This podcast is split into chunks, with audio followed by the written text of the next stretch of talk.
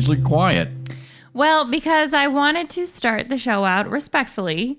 Um, welcome to this week's edition of An Hour of Your Life. My name is Kim, And my name is Steve. and we I wanted to right up top um, pay our respects.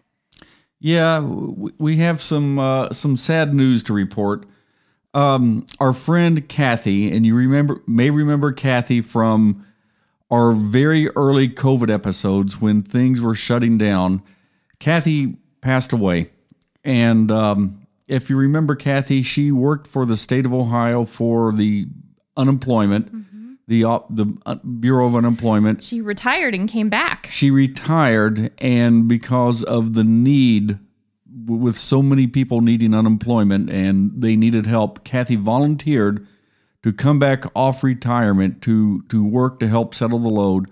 And I will say that we had several listeners call us and contact us, and we put Kathy in contact with them, who Kathy took personal time out mm-hmm. to help fix their issues. So, Kathy, rest in peace. Yeah, we just wanted to give our condolences to her family. Um, you know, normally we start the show out with jokes and so on and so forth, uh, but we wanted to start out just a little bit somber this this week. Yeah, but But but Kathy, would want us to joke. I Kathy Kathy would want us to she joke. She liked the show. she liked the show, and So we could talk about that launch that happened this morning, but we won't.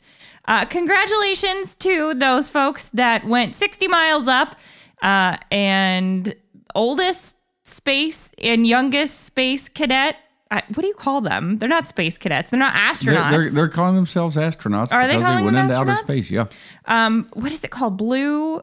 Blue Origin. Blue Origin took off this morning, made some history. So, congratulations to and you know, there's a lot of controversy about that. That people are saying that money, you know, it's just a billionaire having a the most Yeah. expensive midlife crisis. But then there's other people that look at this as that is how the technology will get expanded. And right now, you know, it may be Bezos going up there and having a little fun, but the technology that will come from this, you watch over the years, the technology will be amazing because people say, I admit that I was the person who was mocking the billionaires that are going up, but that is a very valid point that, you know, NASA is having a little, has over the past few years had a little bit of funding issues.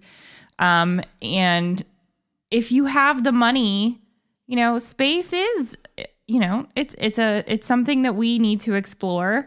Um, I, I I just heard them talking that yeah, the, this is the first step, and they only went up sixty miles. But then I also heard an analogy that by the time the space shuttle was designed and when it went up, the technology in that was so old that the technology that they're using in this is like truly state of the art. Oh, yeah. And you know, we we don't know the potential. I mean, we can kind of foresee what's going to happen, but there, there's going to be stuff that's going to happen in outer space that you know this the technology that comes from this may give us the the uh, Wi-Fi you know, beam from satellites. And, you know, we we just don't know what's going to come. There will be good There that will, will come be. from this. I, I will say though, in addition to my skepticism about, you know, you could fix the homeless situation, or uh, there's that's a lot to unpack. Um, there's so many nuances to all of the problems that billionaires could fix. There's a reason why they are still existing problems. I will go on record as saying I do wish that instead of spending so much money to investigate space, they would spend a little bit more money to investigate the oceans. And th- there's so much of the oceans that are yet unexplored. There's so much of our planet that we still don't know about that And- I wish that some of that money that had been funneled to space would go to that instead. And I would counter that by saying you don't know what type of technology they can use from space to study our oceans. Like I'm saying, Right, that's there fair just too. so there are just so many unknowns, and this is the first step. You know, it might take 5, 10, 15 years, but I guarantee that the technology that they're using right now will progress and more and more benefit to mankind will come from this somehow. Know we just don't know yet. you know what I do know? What do you know? I do know that the Olympics start on Friday. So let's just clarify real quick. We are recording this show very early. Oh, yes. We're, It's- yeah. It's Not a regular Sunday night. Yeah. It's, right. It's, Tuesday because you're going down to spend some time with your family, your mom down in Florida uh, next week. And so we are preemptively recording. So by the time the show comes out, the Olympics will have already started. But we we wanted to do um, an Olympic themed show, but we don't want to do just Olympics. That's everybody's talking about the Olympics. So you want to tell the folks at home We're gonna go back to- where we're talking about? We're going to be talking about Greek mythology. We are because, of course, the Olympics started in Greece, uh, and so we don't want to just talk about the Olympians and all that kind of stuff. We wanted to talk about, uh, Talk about the deep dive. yeah, Yeah. well, you know, the Olympic Now- Olympics are named after for Mount Olympus, which was the home of the gods, and so we're going to talk about them today. Now, seems like I remember, and it would have been about fourth grade, studying Greek mythology. Has that changed or? Uh, I don't think so. I don't think they go way into it, but I remember that too. I remember probably fourth or fifth grade getting every book I could from the library and Well- just reading and reading and reading, and I But loved I, I remember specifically the classroom I was sitting in because I could look out to my left and see the playground out there. And I remember the, the teacher and us reading these stories. And that, that would have been fourth grade. And so that's how I remember 4th we'll, grade. We'll have to ask the kids. We'll have to ask the granddaughters. One of them is going into. Surely by the time I was in fourth grade to now, things have changed. Eh, well, Maybe. maybe. I don't know that a lot changes in elementary school. It's still the basics. I don't know. All right. So you want to jump in? No, you go ahead and you start. Well, I mean, you want to get started. Yes. Okay. We're going to go way back to the creation. Now, in the beginning, there was only chaos, the gaping emptiness.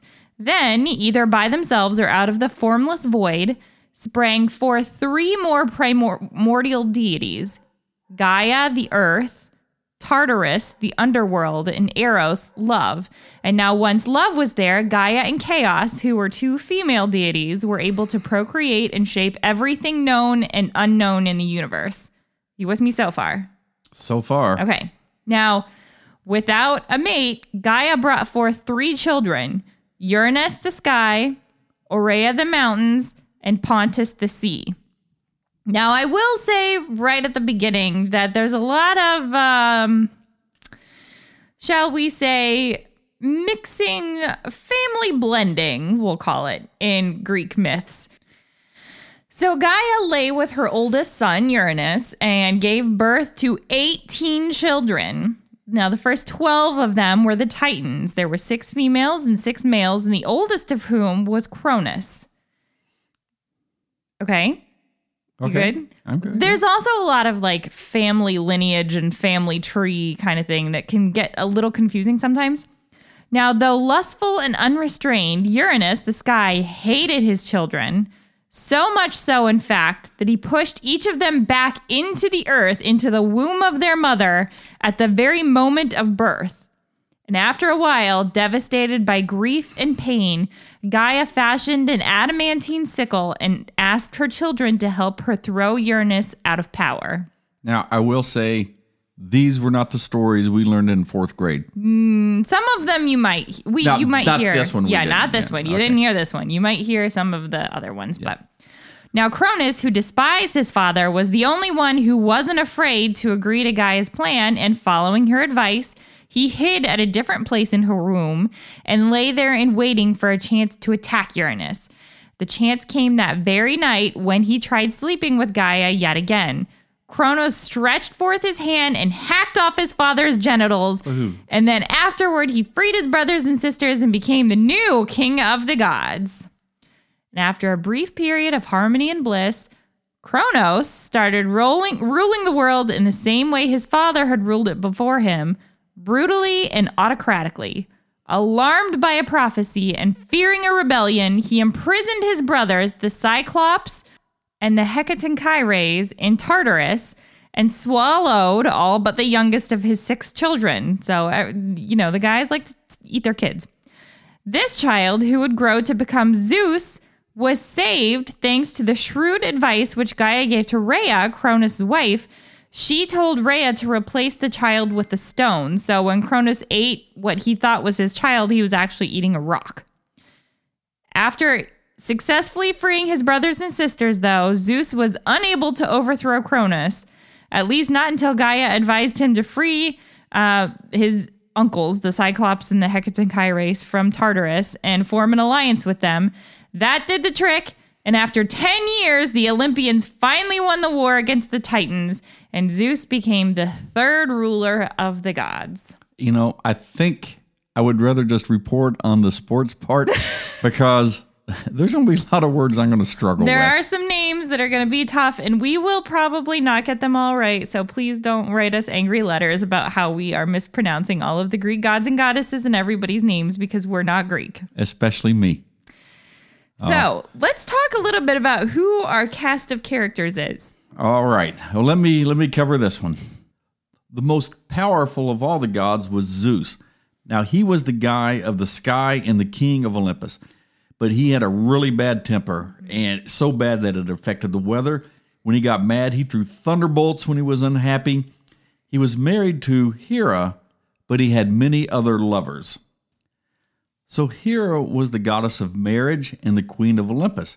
She was Zeus's wife and sister. I told you. So there are many, there are a lot of myths that that talk about she she was jealous. She was very Yeah, jealous. and she took a lot of revenge out on Zeus's other lovers. Right. Both male and female, I should note. Um, and some of Zeus's kids too. Uh, Zeus had sort of they the demigods. Hercules was one of Zeus's kids. So Zeus had a brother whose name was Poseidon. Poseidon was the god of the sea, and he was the most powerful god except for his brother Zeus.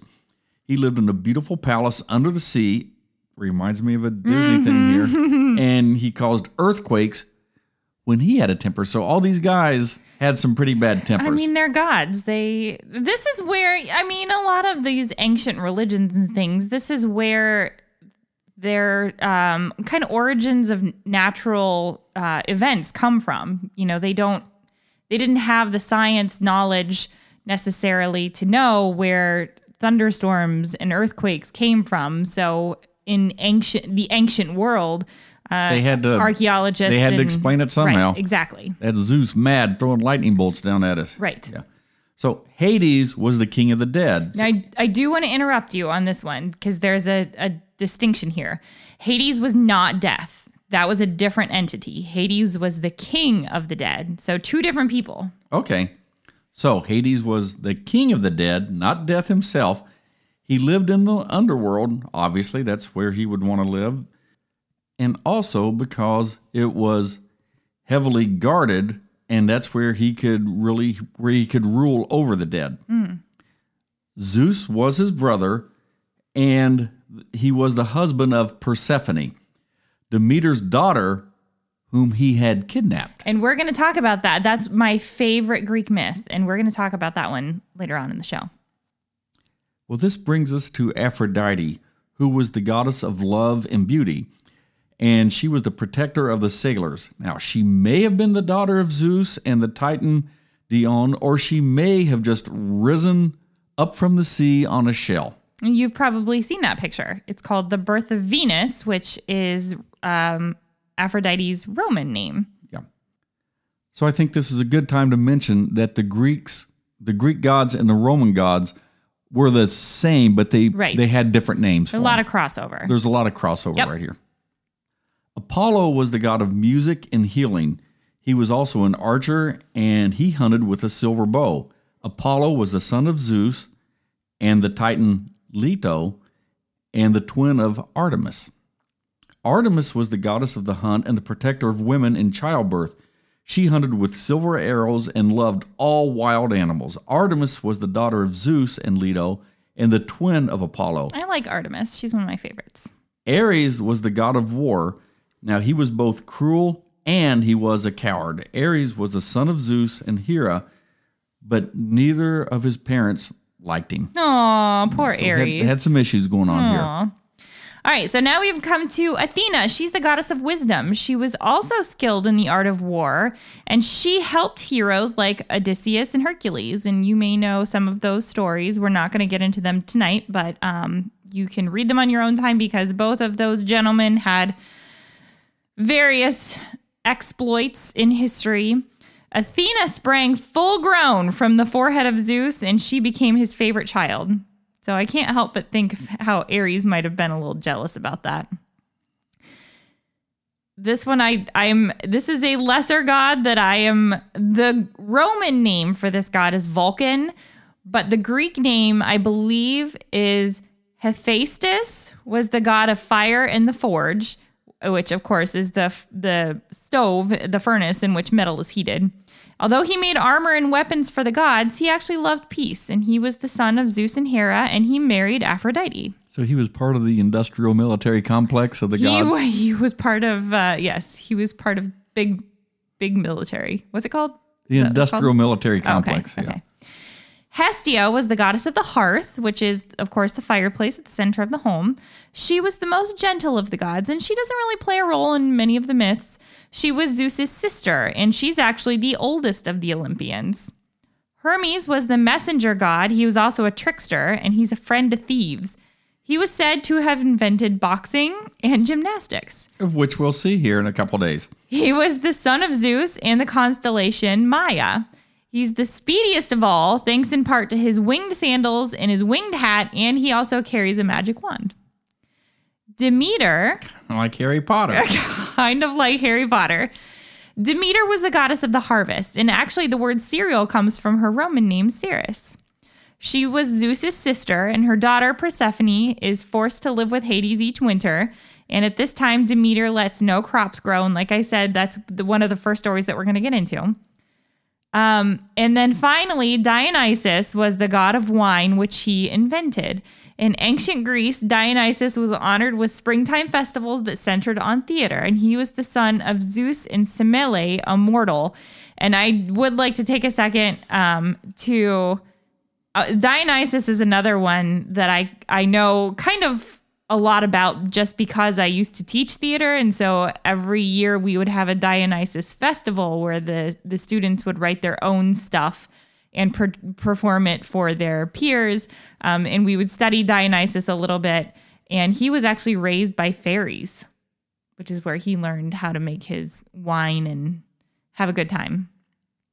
All right. Well, So are we we ready? Are we ready to get into our first story? We are Now that you're familiar with all the characters, that's like the opening credits right Yep, there. There you go. That's all the gods and all of the things that they are responsible for. The main gods. There are kind of like sub gods, I think, and then there's demigods, but these are the, the main main guys, These are the main players. main players that live up on Mount Olympus. All right. So the first story is about Icarus and Daedalus, and this is one of the stories I do specifically remember Mm-hmm. This about was- fourth happening in fourth grade. Yeah, this was the one that you said I really want to cover this story on the show. Yep. So yeah, because I've heard it before. Icarus became well known in the legends mainly on account of his father. Daedalus was a master craftsman and a skilled artisan. The grandson of a former Athenian leader, Daedalus developed a reputation as an ingenious builder. Growing up as a little boy during Icarus's childhood, his early childhood, his family lived in the city of Athens, which was a very beautiful place. Athenians enjoyed a very rich cultural life, magnificent buildings, lovely works of art, and a variety of attractive handmade goods enabled many people in Athens to enjoy a comfortable lifestyle. Daedalus and his family prospered there. Daedalus had already acquired fame as a skilled inventor when one of his nephews joined his household. The young man, who was known as Talos, showed great promise as a craftsman. Also, he apparently possessed more talent, though, than Icarus. At first, Daedalus took great pride in his, nep- in his nephew's accomplishments. Yet, as more people began to appreciate Talos' abilities, Daedalus slowly grew jealous. Perhaps he feared his nephew might one day surpass him as an inventor. Daedalus finally committed a terrible deed. He pushed the young man from a great height, killing him. Yikes. As a result of his crime, Daedalus had to leave Athens and flee into exile. His son Icarus accompanied him. Now that's another thing about uh, why they may not teach as many Greek and Roman myths in schools anymore. A lot of them are pretty violent. There's a lot of sex up- and murder. I grew up with Bugs Bunny and these guys and the Roadrunner, okay? Well, yeah, kids today though are a little bit it, they're a little bit more sheltered, a little bit more protected, and there's a whole lot of sex and violence in Greek mythology. Well, a lot of this could have been edited for content too. Uh, there's definitely some out there. They've cleaned them up a lot, and there are some for kids, but they're few and far between the ones that you actually can tell kids. Anyway, the pair set out in a boat and sailed across the blue waters of the Mediterranean Sea. They received an invitation to join the court of King Minos of Crete. The ruler lived in a splendid palace on the lovely island of Crete. King Minos welcomed Icarus and his father to, the, to his kingdom. Daedalus had acquired fame as a builder. King Minos asked him to construct an elaborate labyrinth beneath his palace. The structure built by Daedalus involved so much complexity, anyone entering would have had an enormous difficulty finding a way out. So it all sounds kind of innocent right here, hmm, but King, But but King Minos required the labyrinth for a sinister reason. The king used the labyrinth as a prison for the Minotaur. Now, the Minotaur was a fearsome creature. The Minotaur possessed the head of a bull and the body of a man. Queen Pasiphae of Crete had given birth to the Minotaur after her husband, King Minos, offended the sea god of the sea god Poseidon. Guilt-ridden and afraid, King Minos wanted to keep the Minotaur hidden away inside the labyrinth and out of public view. you don't want to anger a god No, ever. never. As it happened, the Minotaur would have great impact on the lives of both Daedalus and Icarus. Events unfolded in an unexpected manner. The father and son would eventually find themselves fleeing for their lives. At seven year intervals, the people of Crete sent 14 captives from Athens into the labyrinth for the Minotaur to eat. How'd you like to be one of those? How do you get picked for that? I wonder. No. Finally, an Athenian hero named Theseus volunteered to join the group of victims, hoping to destroy the Minotaur. When the brave young man arrived in Crete, King Minos' daughter, Ariadne, fell madly in love with him. She begged Daedalus to help her find a way to help save Theseus from certain death in the labyrinth. Daedalus came up with an ingenious idea. He gave Ariadne a ball of string to give to Theseus. As the young man walked through the maze, he unwound the string behind him. He fought and killed the Minotaur and succeeded in returning alive through the confusing labyrinth, following the trail of string. Well, old King Minos felt Daedalus had betrayed his trust. He ordered his guards to imprison both Daedalus and Icarus in a high tower above the palace. Daedalus feared for their lives. He devised a plan to escape with Icarus. He wanted to leave Crete and journey to the distant island of Sicily. So, being an ingenious craftsman, Daedalus built two sets of wings, one for himself and the other for his son. He fashioned them out of feathers and wax. As he put the wings on Icarus, he told the, his son to be careful and always fly beside him. He warned him heat would melt the wax, so they must not travel close to the sun. The father and son took off from the tower and began flying over the sea toward Sicily in their man made wings. Despite Daedalus' warning, Icarus soared higher and higher. Apparently, he believed his wings gave him godlike powers. But just as his father had warned him, the wax melted. Foolish Icarus plummeted into the sea. He drowned and never reached Sicily. Well, that's tragic. Poor Icarus. Poor Icarus. Yeah. He should have listened to his dad. He should have. All right, so there's our first Greek myth, and the moral of the story is don't. Always listen to your father. Oh, I don't know that that's the moral of the story. The it, moral, wa- it wasn't this one. I think it's, I think it's don't let pride uh, get you get you too close to the sun. Pride goeth before a fall. Like he thought he had godlike powers, and then he. no, I think it's he should have listened to his dad and told him what to do, and he didn't. Anyway, All right, our next story is my favorite Greek myth, and this is another parent child story. Um, it's the story of Perse- Persephone and Hades. Now, Persephone was a true nature child, being the daughter of the goddess of the harvest, uh, Demeter, who we mentioned earlier. Her mother is also affectionately known as Mother Nature. Persephone is a living example of youth, beauty, and life, and she drew the attention of the king of the dead, Hades, who we also mentioned earlier. While picking flowers with some of her friends, Persephone was lured away from the group by the most interesting, beautiful, and sweet smelling blooms she had ever encountered. As she attempted to gather them, a great chasm opened in the earth, and Hades bore upon her riding his monstrous chariot pulled by magnificent black stallions. He swept her away to the depths of the kingdom of the dead because she was beautiful and young and wonderful, and he fell in love with her.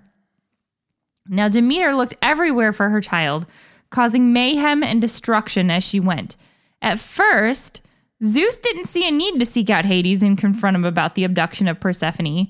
But when Demeter's horrible sadness caused her ne- to neglect her duties as a goddess, the earth began to suffer. Crops died, animals became barren, and the land became cold and lifeless.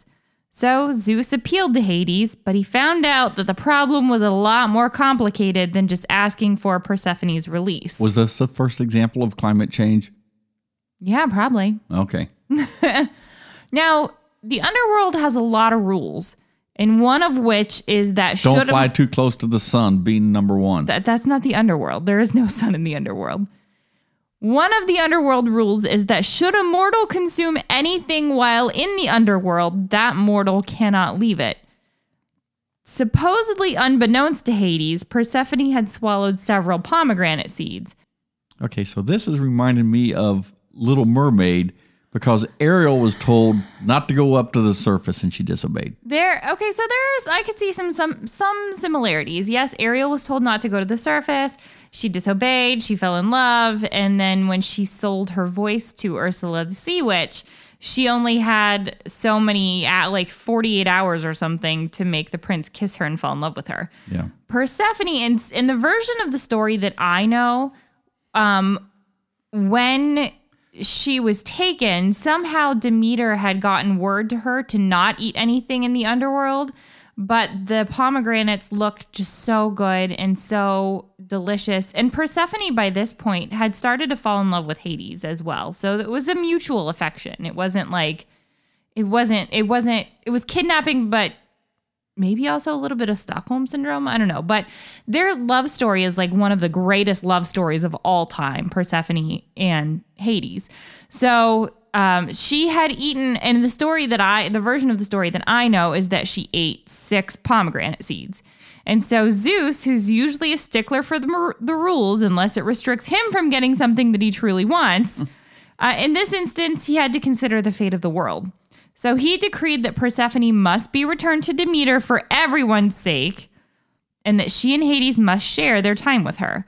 So the story that I know, because she ate six pomegranate seeds, then Hades gets her for six months, and then Demeter gets her for six months. So it's like shared custody of this beautiful young maiden that her mom and her beloved both want to live with them.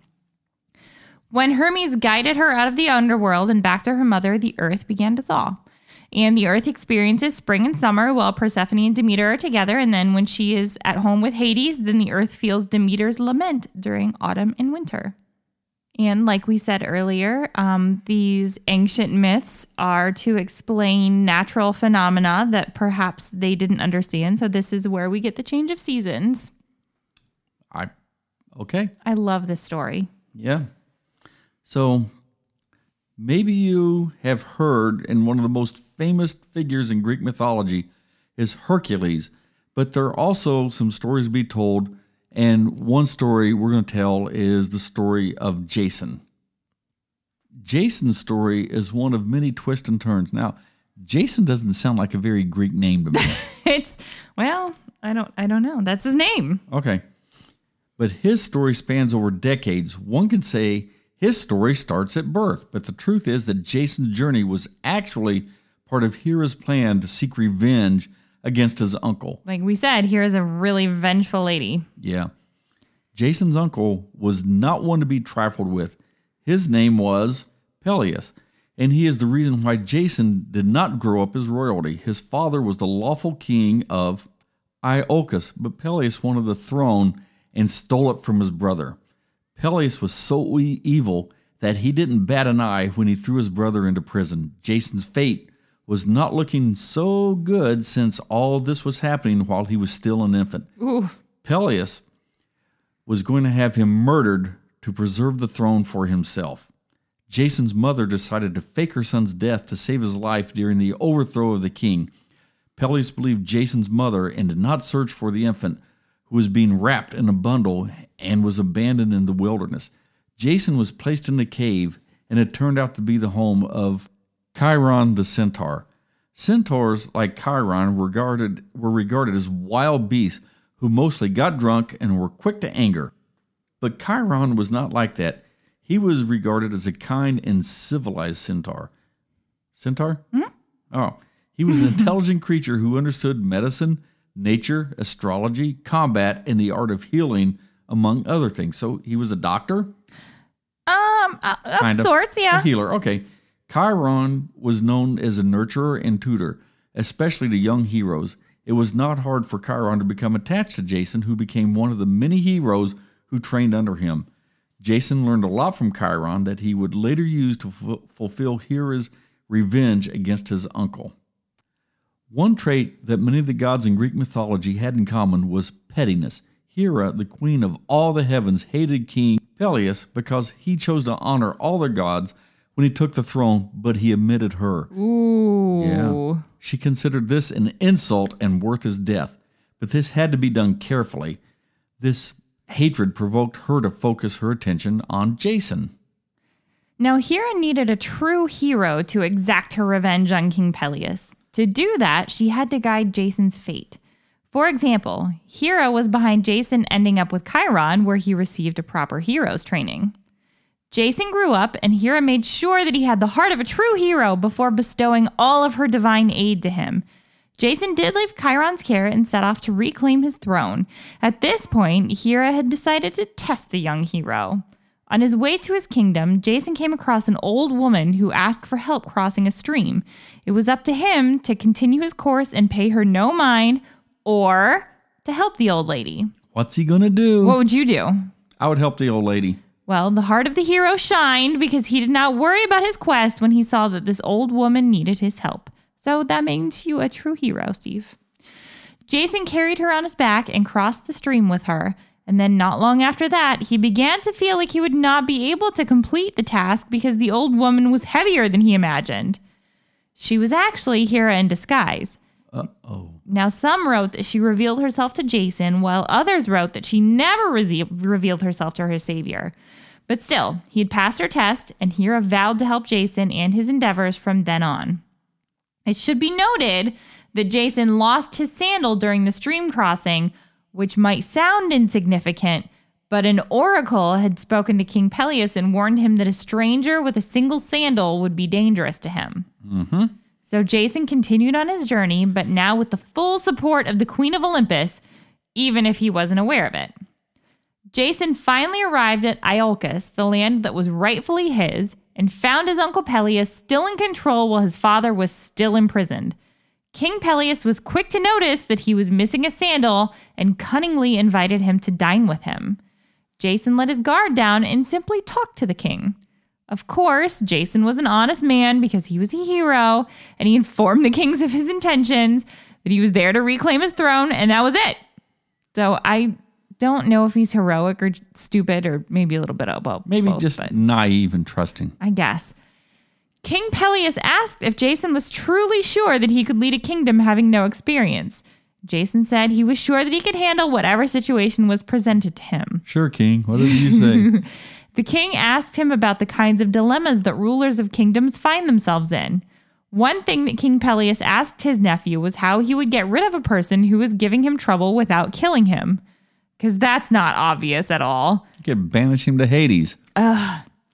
Jason was eager to give a good answer to prove himself a worthy successor. He suggested that the person be sent on a quest to obtain the Golden Fleece. Now, this is a quest that many heroes had failed to complete. And of course, obviously, Jason's suggestion paved his own failure because it was something that King Pelias decided to do. He knew that the chances of succeeding were slim, and he knew that Jason would likely not return. So Pelias told his nephew that this was to be his quest, a quest that would make him a hero amongst men and a king amongst his people. Jason thought it through and agreed to the mission. Jason, Jason's kind of a whatever. Jason needed a ship for the expedition and also had to gather heroes worthy to accompany him. There were a lot of people who thought that the journey was worthy, even though the king did not. One of the heroes who signed up to, for the voyage with Jason was none other than Hercules. Hera asked Athena, the goddess of crafts, to make sure that Jason's ship was worthy of such a voyage, and Athena decided to help. The entire group of heroes were called the Argonauts. So you've probably heard of Jason, Jason and, and the the Argonauts. Argonauts. There you Yeah. go. They set sail as soon as the ship was completed. The crew went through quite a number of strange adventures on their way to Colchis, which is where the mythical region where the Golden Fleece was located. Now, the Golden Fleece is, um, it was a exactly what it sounds like. It's a, a sheepskin that's made of gold that I believe was guarded by either a cyclops or a minotaur. Now, for for one thing, um, the crew landed on the island of Lemnos, where they found that only women lived, and because they killed all the men. Now, this happened after Aphrodite cursed the women for not worshiping her correctly, and the Argonauts stayed for the night, but quickly left the island. The Argonauts arrived at a land called Doliones. The people of this land were kind to them and welcomed them with open arms. It was there that the crew wanted to gather supplies to continue their voyage, but the only region where they would find supplies belonged to a race of giants. Of course, the crew had to battle the giants to gather enough supplies. Thankfully, Hercules was able to deal with most of the giants, and the rest of the crew helped as well. Jason set sail shortly after their battle, but made a mistake that caused them to go back to Doliones. This was a regrettable mistake because the good people of this land, confused by the night, thought Jason and his crew were enemies, and they attacked the crew, and many of them perished. The Argonauts stayed for their funeral before continuing. Jason finally made it to Thrace, where he was met by King Phineus. The king was plagued by a curse bestowed on him by Zeus. The curse involved the harpies, which were bird like creatures with the heads of women that prevented the king from eating whenever it was time to eat. The harpies would defecate on his food. What's the matter? Did, did I mispronounce something No, again? no, no, no. no. You said no, no, no. You're fine. I just the harpies are not uh, are not beautiful young women. They're like old, shriveled up, mean, nasty, ugly. Like the women, half of them are mean and gross and yucky. And I I'm just picturing it in my head like these Well, Like- that would explain why the king. shrill bird women pooping all over his. Well, that would explain why the king couldn't eat after that. yeah, that's true. Jason and his crew helped the king deal with this problem, and the king was so grateful that he helped them on their expedition. I'm just picturing like the one leftover harpy that they didn't get, just like perched in the corner, like, yeah, you fat idiot. You had to call in reinforcements. Like, just the mean, like, shrill, awful. Just wait till lunchtime. I'm going to poop all over your pie. Jeez, I hope, I hope he don't sound like that in 20 or 30 years. Anyway, the king told them where Colchis was, and he shared a secret about large stones that crushed any ship that tried to cross. He told them to devise a diversion that would cause the rocks to crash into the sea while they made while they made their way through. And this plan worked. The ship made it through this obstacle with nothing more than some minor damage. The mythical land of Colchis is finally reached, and Jason finds King Hades. He is the owner of the Golden Fleece, and he finds that he will not let go of this treasure as easily as he might have hoped. Still, he's not an unreasonable king, and he decides to give Jason an opportunity to earn the right to claim the Golden Fleece. Jason is to perform three tasks for the king.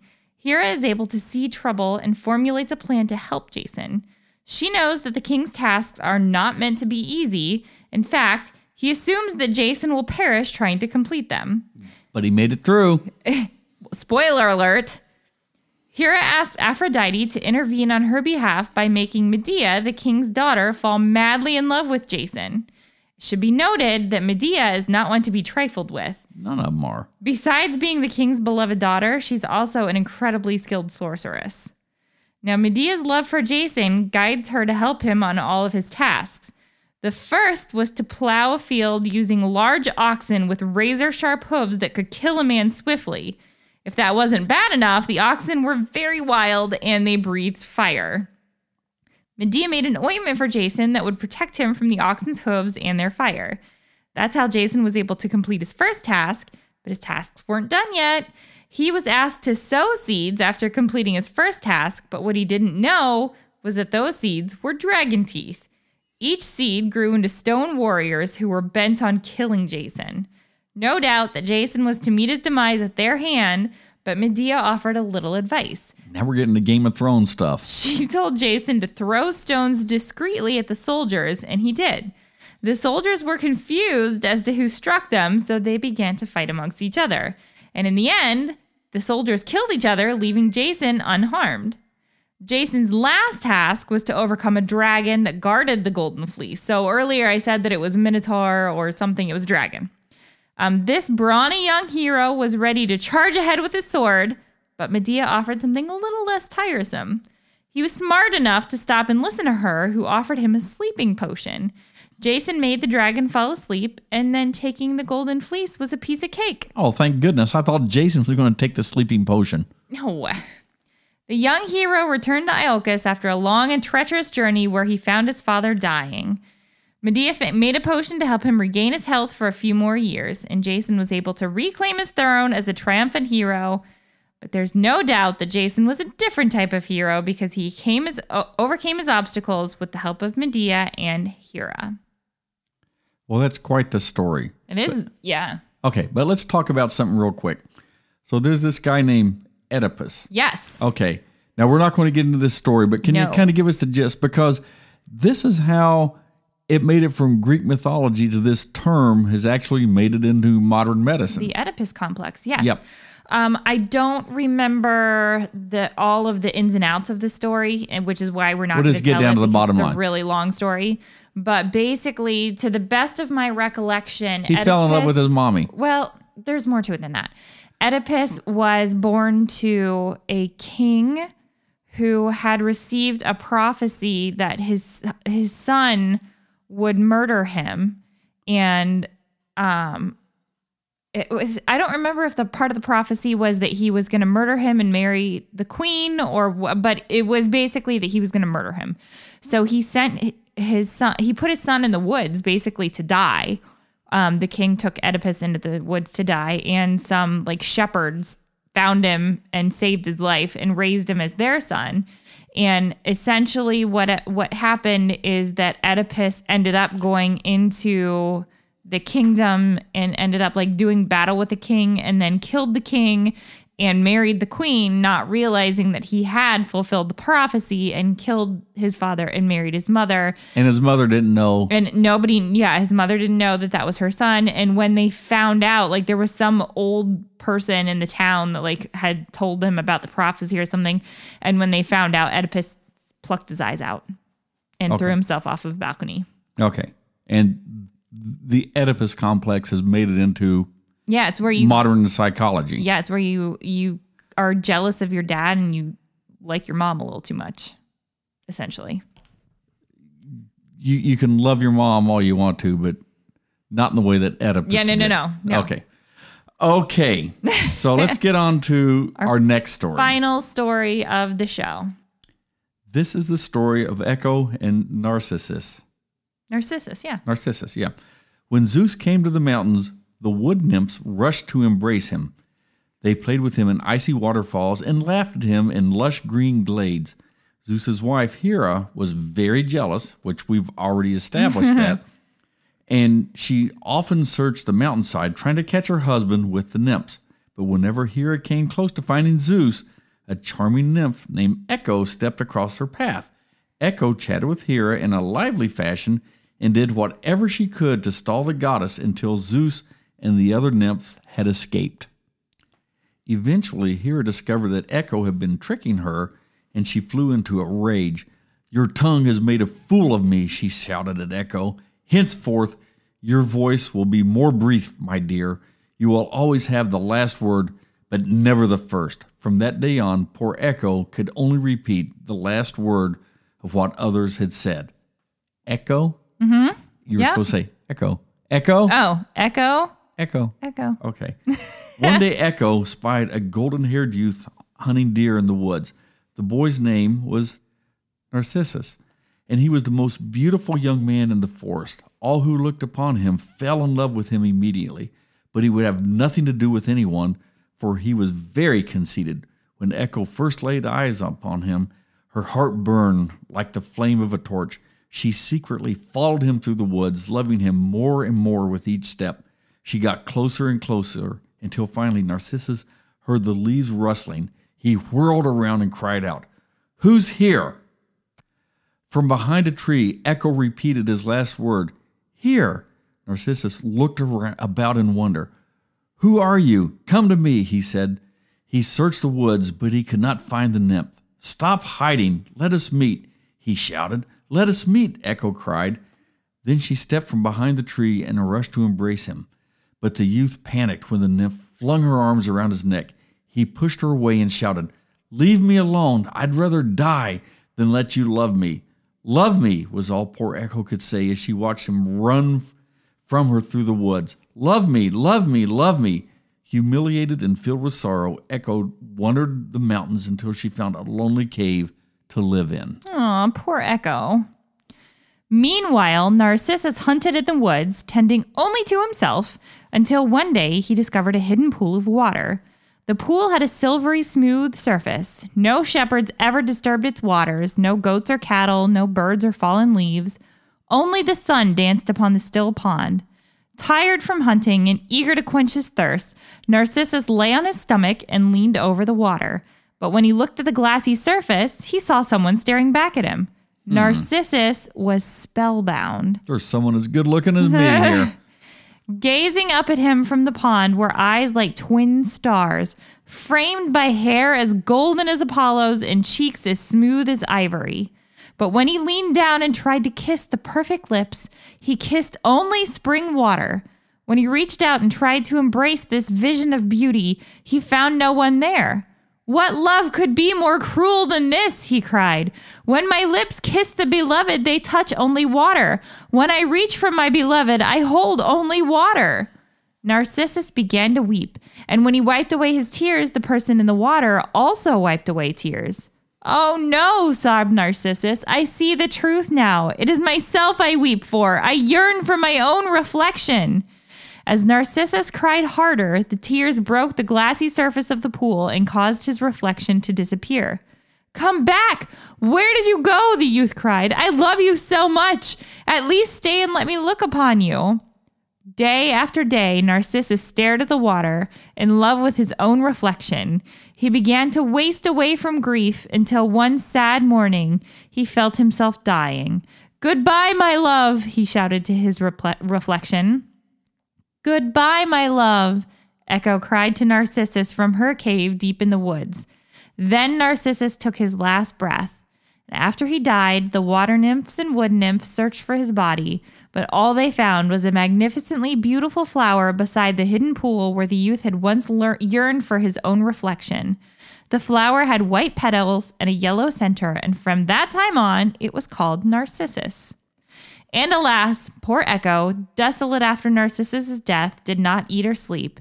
As she lay forlornly in her cave, all her beauty faded away, and she became very thin until her voice was all that was left.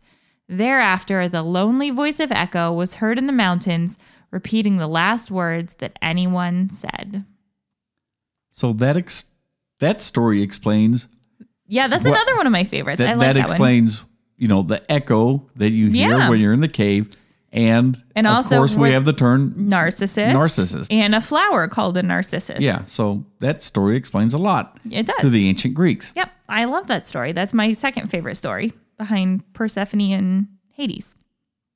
Well, that's going to wrap up our episode on Greek gods and Greek myths, mythology. yeah. yeah, as we get ready for the the Olympics. Yeah. and Which is not you in could, Greece, If you could only have seen behind the scenes, I wish we had no. I, no idea how hard this was for me to get through This- this, episode. This hour of your life has taken about two and a half hours yeah. because these are not uh, these are not familiar names To Steve. to Steve. and It was fourth grade that I learned about this stuff. again, if we if we mispronounced things, feel free to correct us. That's fine.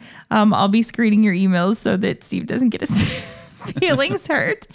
But um, definitely watch the Thanks, Olympics. Kim. Watch the Olympics. Uh, you know, the Summer Olympics have you got the swimming, and I'll be cheering on Simone Biles, who I absolutely love in gymnastics. Uh, or um, Gabby Douglas, also, and uh, you know, they, oh, surfing. Surfing is this year. They have surfing. Yeah, they've In the added, Olympics for they've the added first time. sports, skateboarding. Mm-hmm. Yeah. Oh, so- skateboarding in the Olympics. yes. Oh. So it's going to be interesting to watch. I I my favorite Olympic sport. I like the gymnastics, but I love swimming. I used to swim, and so I like watching the swimmers. And I love street luge. I yeah, I I think gymnastics in the summer is to see these people how they can like on that balance beam and what they can do on the floor and just the the physical strength of the men, the Oh, agility yeah. the agility of the girls, but and this is what impresses me and it goes all the way around, but it's the the agility of the girls and just the strength of the men when they do their exercises. It's just amazing. Yep. And I love to watch this, you know, these accomplishments that they've trained and trained and perfected themselves to. It's it's pretty incredible. Yeah, I'm I I am a little bit more partial to the Winter Olympics um, because they have hockey, but uh, but yeah, I definitely like swimming and gymnastics. Yep. So we'll be watching some of it. All right. Well, it's about time to wrap this show up. Sure is. So, if well, let me just go ahead and say if you live in the Dayton area, please go ahead and listen to the 937 podcast. Can be found on all the different platforms. And if you're just looking for something to do in the Dayton area, in the 937 area code, the Miami Valley, you can listen to this podcast and in about 30 minutes mm-hmm. get a good clue and idea of what's going on the weekend so you can kind of plan your weekend and your upcoming week because there's so much to do here in the Miami Valley. There's a lot, yes, sir. And so, how do you get hold of us about an hour of your life? You can go to an hourofyourlife.com. You can write to us at a lost hour at gmail.com. Uh, I know that we had gotten a Podbean comment today, which I didn't get to see, but I saw that we have one. Um, so you can comment on the various streaming platforms. We'll, yeah, I've we'll get received it. several uh, several comments about our episode with Pee Wee. Oh, cool. Yep. Um, you can also find us on social media. We're on Facebook, Twitter, and Instagram. I will say that I am most active on Instagram. Uh, Twitter, occasionally, if we have a big episode like the Pee Wee episode, I'll post something on there. But generally, the best way to find us is Facebook and, and Instagram or on the website. Website. Yep. Yep. You can you can contact us through the website. Sure thing. So anything else we need to mention this week? I think that's it. All right. So stay safe, have a good time, and anything else? No, that's it. Okay. So from our studios in Sugar Creek Township, Thanks for spending an hour of your life with us. as Pee Wee would say, don't forget that's in Greene County. Thanks for spending an hour of your life with us.